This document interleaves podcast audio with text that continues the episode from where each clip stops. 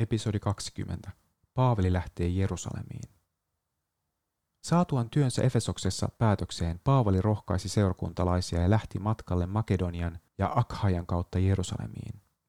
Hän tiesi kuitenkin, että Rooma oli hänen lopullinen päämääränsä. Pyhä henki oli ilmoittanut hänelle myös, että hänellä olisi edessään vankeus.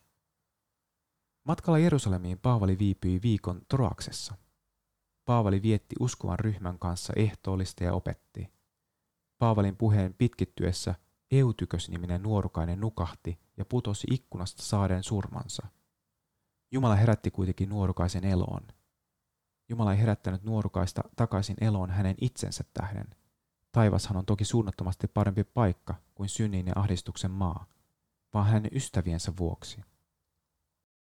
Matkan varrella Paavali kutsui Efesoksen seurakunnan vanhimmat Miletokseen antakseen heille viimeisen rohkaisunsa ja opetuksensa seurakunnan hoidossa.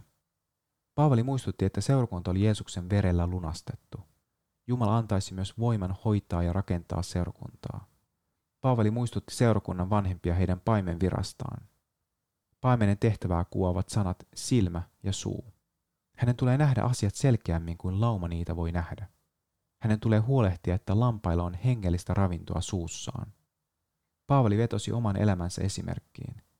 Paavali oli kolmen vuoden ajan lakkaamatta yötä päivää kyynelsiimin opastanut itse kutakin heistä.